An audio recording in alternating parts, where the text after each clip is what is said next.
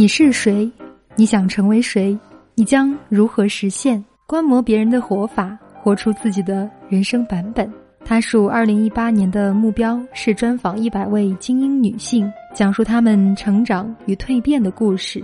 他属为自己发声。大家好，我是周公子。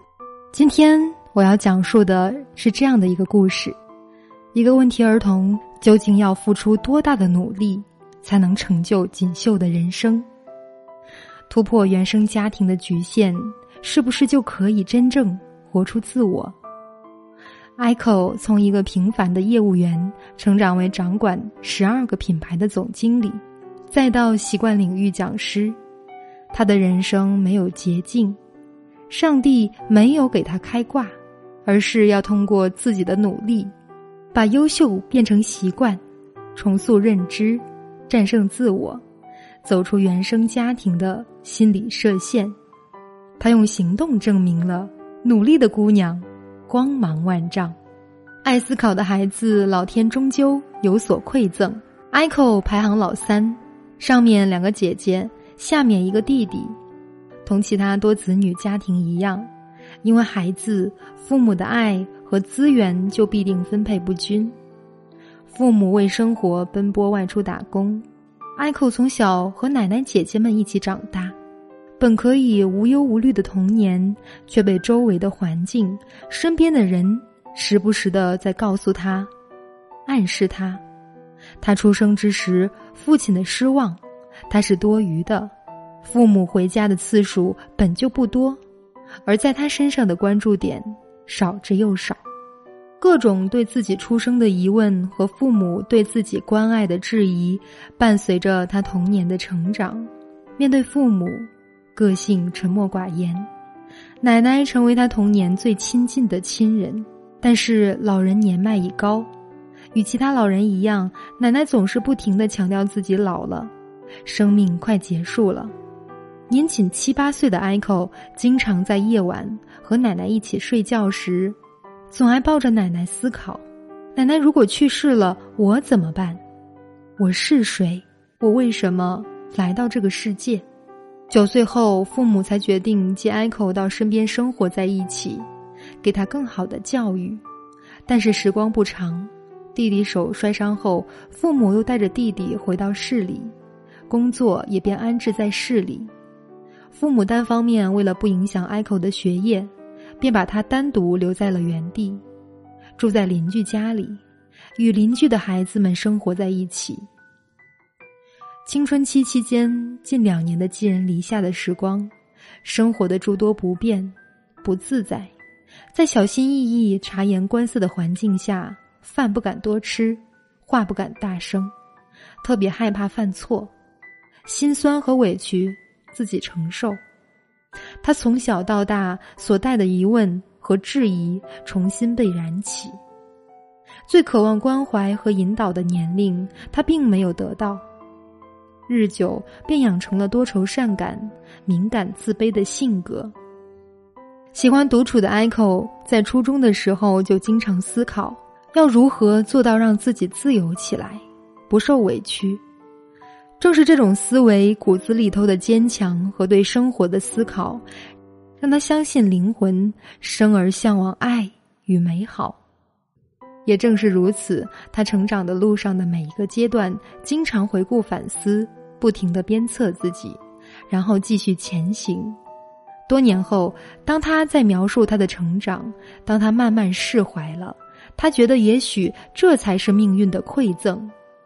所有的苦难背后都有一把通往幸福的钥匙，要看你如何去使用。十四年的坚守，职涯稳健成长。二十四岁本科毕业，为了得到更合理的薪资，他决定一人南下。初到广东之时，竟遭遇了抢劫，只剩下藏在袜子里的五百块钱。这种意外带来的心酸，估计很多老深漂都懂。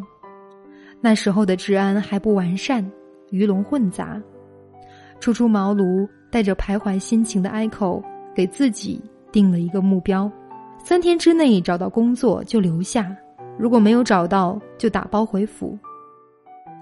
上天的眷顾，他非常幸运，三天内，凭借着自己实习的工作经验成果和流利的英语，成功应聘进入一家法国外企工作，开启他长达十四年坚持于一家外企的职涯发展。善于学习，善于思考和总结，让他成长快速。在外企简单而轻松的环境中，滋养了他乐于分享与助人的习惯。工作上学以致用的同时，会细心的将学到的新东西做成课件，拿来与同事们分享。比如如何管理时间，提高工作效率，如何成为一个高效能人才。他的努力工作和积极的态度被老板看在眼里。法国老板对这个中国的年轻女孩甚是欣赏，有意提拔，给她当主管的机会。可是，这个从小不受宠爱、自卑的孩子，在面对机遇和挑战之时，总是徘徊不定，不敢接受。这机遇真的是自己的吗？一个对自己都不自信的人，如何去管理团队呢？法国老板却笃定的告诉他：“Please believe me, I'm boss, I'm not stupid。”他永远都忘不了。受到鼓励的那一刻，他的法国老板的眼神坚定，闪烁着智慧。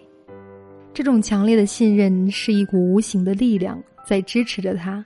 接受老板的提拔，他全力以赴，在公司发展的关键阶段，为研究市场、分析客户需求、梳理公司流程、学习管理知识而不惜日夜加班、挑灯夜战，从不计较自己多干一点。只争团队能齐心，公司利益能增长，但一切并不是想象中那么顺利。成长的 Echo 特别在前五年的管理团队中，他的个性中的弱点一次次的暴露出来。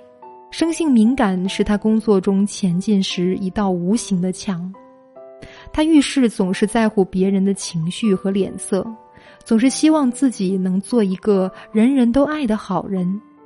只要同事或老板一有情绪化，他就觉得自己做错了什么，精神压力很大，常常精疲力尽。他经常问自己：“我当初一个南下广东的目标是什么？”爱是克服困难的挑战最好的良药。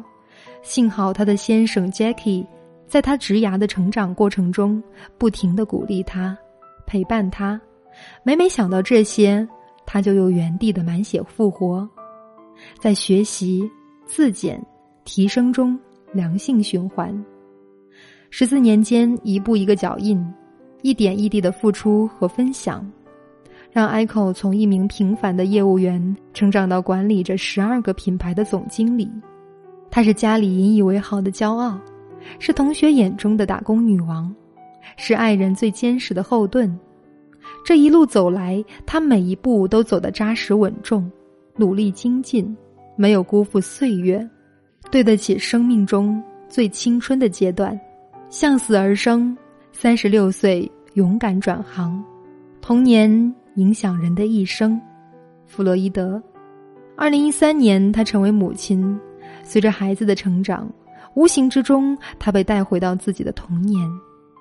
那些原本淡忘的伤痛，又从最隐秘的角落显露出来，就像将尖利的刀尖再一次插入还未愈合的伤口，更加灼烧疼痛。生活很美满，工作很有前途，但是他始终管不住自己躁动的内心。面前有千万条路，他不知道哪一条是对的。未曾体会过幸福，又如何能营造出幸福的模样？面对新角色，他异常敏感，孩子的一举一动都牵系着他全身的神经。这样的焦虑仿佛是永远醒不来的噩梦。自始至终，他的敌人仿佛永远只有自己。打倒了，站起来，站起来，再打倒。可是他骨子里有一股韧劲儿。看着孩子，他再次回到年幼时的思考：我是谁？我为什么来到这个世界？他开始接触心理学，不解开最初的困惑，永远无法从原生家庭中解放出来。从最开始的心理学到 NLP，到两年前，他终于在习惯领域的学说中渐渐找到了自我。习惯领域是一门系统的学科，它的理论建立在科学依据与心理学的基础上，让人安心定制。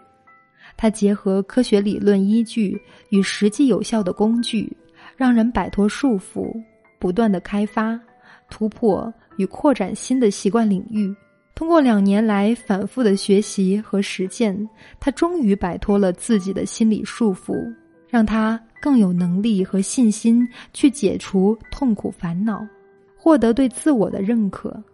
他不再受限于曾经不被人认可的童年，不再用别人的标准来要求自己。通过这样的学说，他找到了自己的快乐。何为佛？自觉觉他者。为佛，如今他过好自己的同时，他想把快乐带给别人，去帮助那些正在经历煎熬的人。于是他放弃了高薪工作，毅然转身，踏入全新的领域，成为了一名习惯领域的讲师。也许有人为他十四年的职涯事业感到惋惜。但是他认为，在法国企业已经完成了事业的追求。如今，他像《牧羊少年的奇幻之旅》中的少年圣地亚哥一样，为追求自我自由梦想而再度起航。如果你也有自己精彩奋斗的成长故事，可以关注“他树”公众号。他树，他是女字旁的他，树是讲述的树。联系他树发起人老衲，微信：幺八六八零三二五七幺六，添加时注明城市。加职业，下一个故事的主角就是你。